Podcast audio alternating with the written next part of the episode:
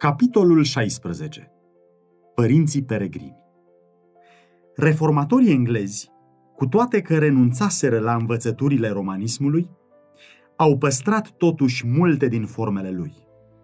Astfel, cu toate că autoritatea și crezul Romei fuseseră respinse, nu puține dintre obiceiurile și ceremoniile ei fuseseră încorporate în slujbele religioase ale Bisericii Anglicane. S-a pretins că aceste lucruri nu erau probleme de conștiință, că deși nu erau poruncite în scriptură și deci nu erau esențiale, nefiind interzise, nu erau rele în ele însele. Păzirea lor tinde să îngusteze abisul care despărțea bisericile reformate de Roma și s-a susținut că ele ar fi provocat primirea credinței protestante de către romaniști. Pentru cei conservatori și înclinați spre compromis, aceste argumente păreau hotărătoare. Dar mai era o categorie care nu judeca în felul acesta. Faptul că aceste obiceiuri tindeau să arunce un pod peste abisul dintre Roma și Reformă, era după părerea lor un argument puternic împotriva păstrării lor.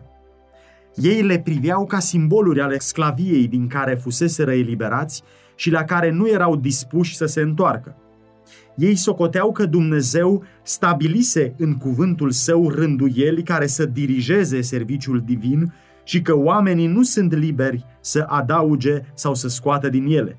De fapt, începutul Marii Apostazii a fost încercarea de a înlocui autoritatea lui Dumnezeu cu aceea a bisericii. Roma a început să recomande ceea ce Dumnezeu interzisese și a sfârșit prin a interzice ceea ce el poruncise în mod clar. Mulți doreau cu înfocare să se întoarcă cu sinceritate la curăția și simplitatea care a caracterizat biserica primară. Ei priveau multe din obiceiurile practicate de biserica anglicană ca monumente ale idolatriei și nu puteau cu bună știință să se unească în felul ei de închinare. Dar biserica, fiind susținută de autoritatea civilă, nu îngăduia nicio abatere de la formele ei. Participarea la serviciile divine era cerută prin lege, iar adunările de cult neautorizate erau interzise sub pedeapsa cu închisoarea, exilul sau moartea. La începutul secolului al XVII-lea, monarhul care tocmai venise pe tronul Angliei și-a făcut cunoscută hotărârea de a-i face pe puritani să se supună sau să fie dați afară din țară sau altceva mai rău. Alungați, persecutați și întemnițați, ei nu puteau vedea în viitor nicio speranță de zile mai bune și mulți s-au supus convingerii că pentru cei care doreau să-L slujească pe Dumnezeu după dictatele conștiinței lor, Anglia înceta pentru totdeauna de a fi un loc ospitalier. Unii s-au hotărât până la urmă să caute adăpost în Olanda. Au întâmpinat greutăți, pierderi și întemnițări. Planurile lor au fost zădărnicite și au fost trădați în mâinile vrășmașilor lor. Dar stăruința neabătută a învins în cele din urmă și au găsit adăpost pe țărmurile prietenești ale Republicii Olandeze. În fuga lor și-au părăsit casele, bunurile și mijloacele lor de trai. Erau străini într-o țară străină, în mijlocul unui popor cu o limbă și obiceiuri deosebite. Au fost siliți să recurgă la ocupații noi și nemai încercate pentru a-și câștiga pâinea bărbați de vârste mijlocii, care își petrecuseră viața lucrând pământul, au trebuit acum să învețe diferite meserii, dar au primit cu bucurie situația și n-au pierdut timpul lenevind sau cârtind. Cu toate că deseori erau chinuiți de sărăcie, ei mulțumeau lui Dumnezeu pentru binecuvântările care le erau date și își găseau bucuria în comuniunea spirituală nestingherită erau conștienți că sunt peregrini și nu căutau prea mult bunurile pământești, ci își înălțau ochii către cer, țara lor cea mai bună și își linișteau astfel sufletul. în exil și în greutăți, dragostea și credința lor se întărea. Ei se încredeau în făgăduințele Domnului, iar El nu i-a părăsit în timp de nevoie. Îngerii săi erau lângă ei pentru a-i încuraja și a-i sprijini. Iar când mâna lui Dumnezeu le-a arătat drumul peste mare, către un pământ unde și-ar fi putut găsi o țară în care să lase copiilor lor o moștenire prețioasă, a libertății religioase, au pornit într-acolo fără să oscileze pe calea arătată de providență. Dumnezeu a îngăduit să vină încercări peste poporul lui pentru a-l pregăti pentru împlinirea planului său minunat față de el. Biserica decăzuse prea mult ca să mai poată fi ridicată. Dumnezeu era gata să-și reverse puterea asupra lor pentru a da lumii altă dovadă că nu îi va uita pe aceia care se încred în el. El călăuzise evenimentele pentru a provoca ura lui satana și uneltire oamenilor răi, ca slava sa să crească și să aducă poporul său într-un loc sigur. Persecuția și exilul urmau să deschidă drumul libertății. Atunci când pentru prima oară au fost siliți să se despartă de biserica anglicană, Puritanii s-au unit printr-un legământ solemn ca popor liber al Domnului să meargă împreună în toate căile lui cunoscute sau pe cale de a fi cunoscute. Pentru motivul acesta au plecat peregrinii din Olanda pentru a-și găsi un cămin în lumea nouă. John Robinson, pastorul lor, care a fost prevenit în mod providențial să nu îi însoțească, în cuvântul lui de adio către exilați, a spus, Fraților, suntem pe cale să ne despărțim pentru multă vreme și Domnul știe dacă voi mai trăi ca să vă mai văd vreodată fața. Chiar dacă Domnul a hotărât să vă văd sau nu, vă conjur, înaintea lui Dumnezeu și a îngerilor lui binecuvântați, să mă urmați numai atât cât l-am urmat eu pe Hristos. Dacă Dumnezeu vă va descoperi altceva, prin oricare instrument al său. Fiți tot atât de gata să-l primiți, precum ați fost totdeauna gata de a primi orice adevăr în timpul lucrării mele, căci sunt convins că Domnul mai are adevăr și lumină care să izvorască din sfântul său cuvânt. În ce mă privește, nu pot deplânge destul starea bisericilor reformate care au ajuns la stagnare în religie și nu vor merge mai departe decât instrumentele reformei lor. Luteranii nu pot merge mai departe decât a văzut Luther, iar calviniștii, precum vedeți, rămân fermi acolo unde i-a lăsat marele bărbat al lui Dumnezeu, care nici el n-a văzut toate lucrurile. Aceasta este o nenorocire pe care nu o putem deplânge îndeajuns, deoarece ei, cu toate că au fost lumini arzătoare și strălucitoare în vremea lor, Totuși, n-au cunoscut toate planurile lui Dumnezeu, însă dacă ar trăi acum, ar fi tot atât de gata să îmbrățișeze o lumină mai mare decât aceea pe care au primit-o la început. Amintiți-vă de legământul bisericii voastre prin care v-ați angajat să mergeți în toate căile Domnului, cunoscute sau care urmează să fie cunoscute. Amintiți-vă de făgăduința și legământul cu Dumnezeu și unul cu altul, de a primi toată lumina și adevărul care va fi adus la cunoștință prin cuvântul său scris. Dar, în același timp, luați aminte, vă îndemn la ceea ce primiți ca adevăr și să-l comparați și să-l cântăriți cu alte texte din Scripturi înainte de a-l primi. Căci nu este cu putință ca lumea creștină, care a ieșit atât de târziu dintr-un întuneric potrivnic creștinismului, să ajungă dintr-o dată la o deplină desăvârșire a conștiinței. Dorința după libertatea de conștiință a fost aceea care i-a însuflețit pe toți peregrinii să înfrunte primejdiile unei călătorii lungi peste ocean, să suporte greutățile și pericolele pustiirilor și, cu ajutorul lui Dumnezeu, să pună temelia unei națiuni puternice pe țărmurile Americii. Totuși așa, cinstiți și temători de Dumnezeu cum erau, peregrinii nu înțelegeau încă marele principiu al libertății religioase. Libertatea pentru asigurarea căreia jertfiseră atât de mult, n-au fost mai dispuși să o acorde și altora.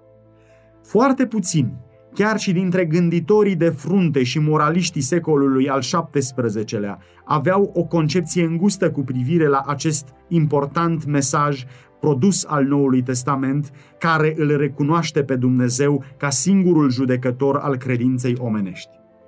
Învățătura că Dumnezeu a încredințat bisericii dreptul de a stăpâni conștiința, de a defini și de a pedepsi erezia este una din cele mai adânc înrădăcinate dintre rătăcirile papale.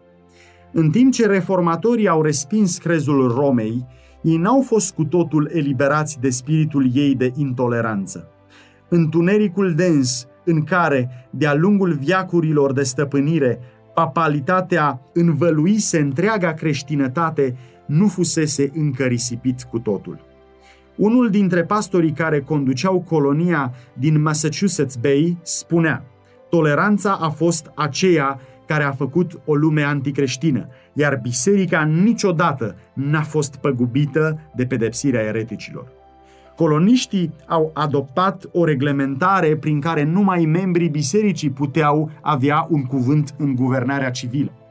S-a format un fel de biserică-stat. Tuturor oamenilor cerându-li se să contribuie la întreținerea clerului, iar autoritățile au fost împuternicite să suprime erezia. În felul acesta, puterea pământească era în mâinile bisericii. Astfel că n-a trecut multă vreme până când aceste măsuri au dus la rezultatul inevitabil, persecuția.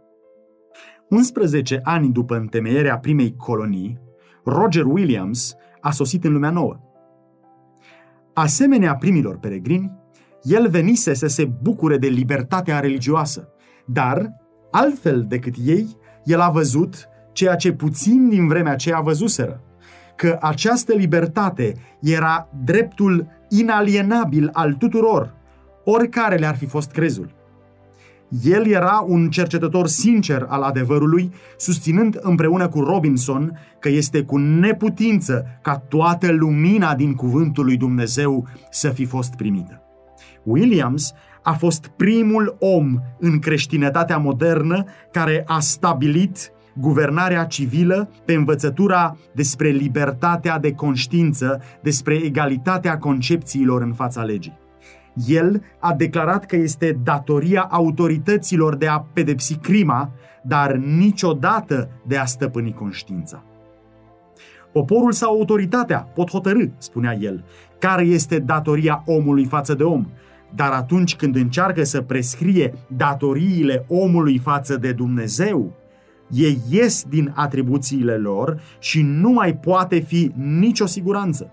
Căci este clar că dacă magistratul are puterea, el poate hotărâ o serie de păreri sau crezuri astăzi și altele mâine, așa cum au făcut și în Anglia, diferiți regi și regine, diferiți papi și concilii în Biserica Romană. Astfel, credința ar deveni o confuzie.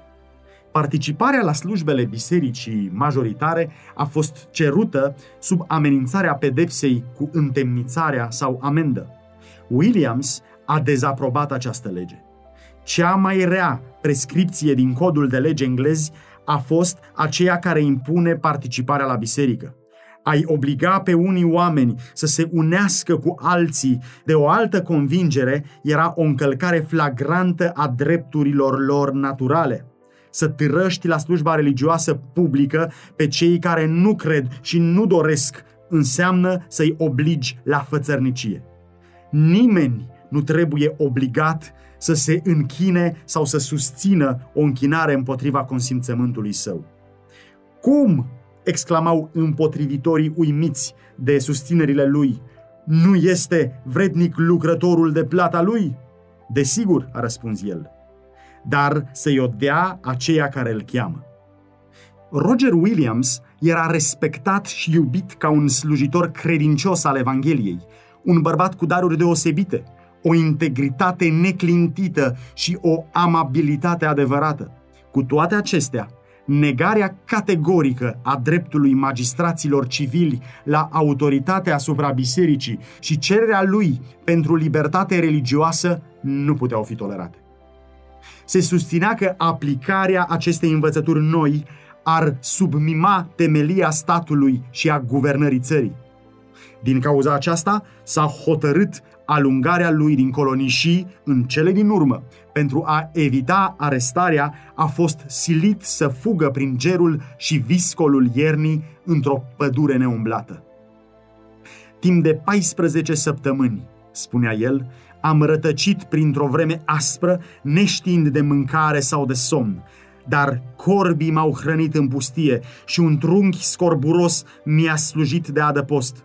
În felul acesta și-a continuat fuga plină de chin prin zăpadă, prin păduri neumblate, până când și-a găsit refugiu într-un trib de indieni cărora le-a câștigat încrederea și dragostea, încercând să învețe adevărurile Evangheliei.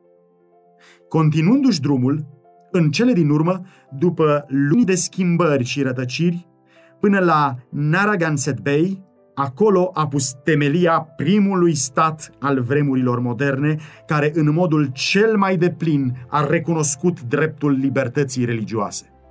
Principiul fundamental al coloniei lui Roger Williams era că orice om trebuie să aibă libertatea de a se închina lui Dumnezeu după lumina propriei conștiințe. Micul său stat, Rhode Island, a devenit azilul celor apăsați, care a crescut și a progresat până când principiul de temelie, libertatea civilă și religioasă, a devenit piatra unghiulară a Republicii Americane. În acel document vechi și măreț pe care strămoșii noștri l-au socotit ca fiind declarația drepturilor lor, declarația de independență, ei declarau Susținem aceste adevăruri de la sine înțelese, că toți oamenii sunt creați egali, că sunt înzestrați de Creatorul lor cu drepturi inalienabile, printre care sunt viața, libertatea și dobândirea fericirii. Iar Constituția garantează, în termenii cei mai expliciți, inviolabilitatea conștiinței, nici o credință religioasă nu trebuie să fie cerută vreodată ca o condiție pentru obținerea vreunui serviciu public în Statele Unite. Congresul nu trebuie să facă nici o lege care să urmărească respectarea unei religii stabilite sau care să interzică exercitarea liberă a ei. Inițiatorii Constituției au recunoscut principiul veșnic prin care legătura omului cu Dumnezeu este mai presus de legislația omenească, iar drepturile conștiinței sunt inalienabile. N-au fost necesare discuții pentru a stabili acest adevăr. Îl simțim în pieptul nostru. Această conștiință a fost aceea care, în ciuda legilor omenești, a susținut atâția martiri în chinuri și flăcări. Ei simțeau că datoria lor față de Dumnezeu era mai presus de legislațiile omenești și că omul nu are nici o autoritate asupra conștiinței lor. Este un principiu înnăscut pe care nimeni nu-l poate șterge. Când s-a răspândit în țările Europei vestea despre o țară în care orice om se poate bucura de rodul muncii lui și poate asculta de convingerile conștiinței lui, mii de oameni s-au îndreptat spre țărmurile lumii noi. Coloniile s-au înmulțit cu repeziciune. Massachusetts, printr-o lege specială, oferea o primire bună și un ajutor din subscripție publică creștinilor de orice naționalitate care fugeau peste Atlantic pentru a scăpa de războaie, de foamete sau de apăsarea persecutorilor lor. În felul acesta, fugarii și oprimații deveneau prin lege oaspeții statului. În timpul celor 20 de ani de la prima debarcare la Plymouth, mii de peregrini se stabiliseră în Noua Anglie. Pentru a-și asigura idealul urmărit, se mulțumeau să aibă o existență sărăcăcioasă, printr-o viață de trudă și de simplitate. Nu cereau de la pământul lor decât rodul muncii. Nu se lăsau îmbătați de visuri care să aducă ceața amăgirii pe calea lor. se mulțumeau cu un progres încet, dar continuu al stărilor sociale. Suportau cu răbdare privațiunile vieții deșertului, udând pomul libertății cu lacrimile lor și cu sudoarea frunții până când și-a înfipt adânc rădăcinile în pământ. Biblia era privită ca temelia credinței lor, izvorul înțelepciunii, cartă a libertății. Principiile ei erau prezentate cu sârguință în cămin, în școală și în biserică, iar roadele ei se vedeau în economie, în inteligență, în curăție și în cumpătare. Cineva putea trăi ani de zile într-o așezare puritană fără a vedea vreun bețiv, fără să audă vreun blestem sau să întâlnească un cerșetor. Se demonstra că principiile Bibliei constituie cele mai sigure garanții ale demnității naționale. Coloniile, la început slabe și izolate, au devenit o federație de state puternice, iar lumea privea cu uimire pacea și prosperitatea unei biserici fără papă și un stat fără rege. Un număr din ce în ce mai mare de oameni erau continuu atrași către țărmurile Americii, mânați însă de motive cu totul diferite de ale primilor peregrini. Deși credința și curăția de la început exercitau o putere larg răspândită și modelatoare, influența ei a început să scadă pe măsură ce creștea numărul acelora care căutau numai câștiguri materiale. Rânduiala adoptată de primii coloniști de a îngădui numai membrilor bisericii să voteze sau să dețină o slujbă în guvernarea civilă, a dus la urmările cele mai dezastruoase. Această măsură fusese acceptată ca mijloc pentru a păstra curăția statului, dar ea a avut ca urmare corupția în biserică, mărturisirea religiei fiind condiția votului și a deținerii unei slujbe, mulți, mânați numai din motive politice, s-au unit cu biserica fără să-și schimbe inima. În felul acesta, Bisericile au ajuns să fie formate într-o mare măsură din persoane nepocăite și chiar printre slujitorii bisericii erau unii care nu numai că susțineau învățături rătăcite, dar nu cunoșteau nici puterea înnoitoare a Duhului Sfânt. Din nou s-au demonstrat consecințele nefaste, prea adesea văzute în istoria bisericii din zilele lui Constantin și până în prezent, ale încercării de a clădi cu ajutorul statului, de a face apel la puterea pământească pentru sprijinirea Evangheliei aceluia care declarase Împărăția mea nu este din lumea aceasta. Ioan, capitolul 18, cu versetul 36. Unirea bisericii cu statul, în oricât de mică măsură, chiar dacă pare că aduce lumea mai aproape de biserică, în realitate aduce biserica mai aproape de lume.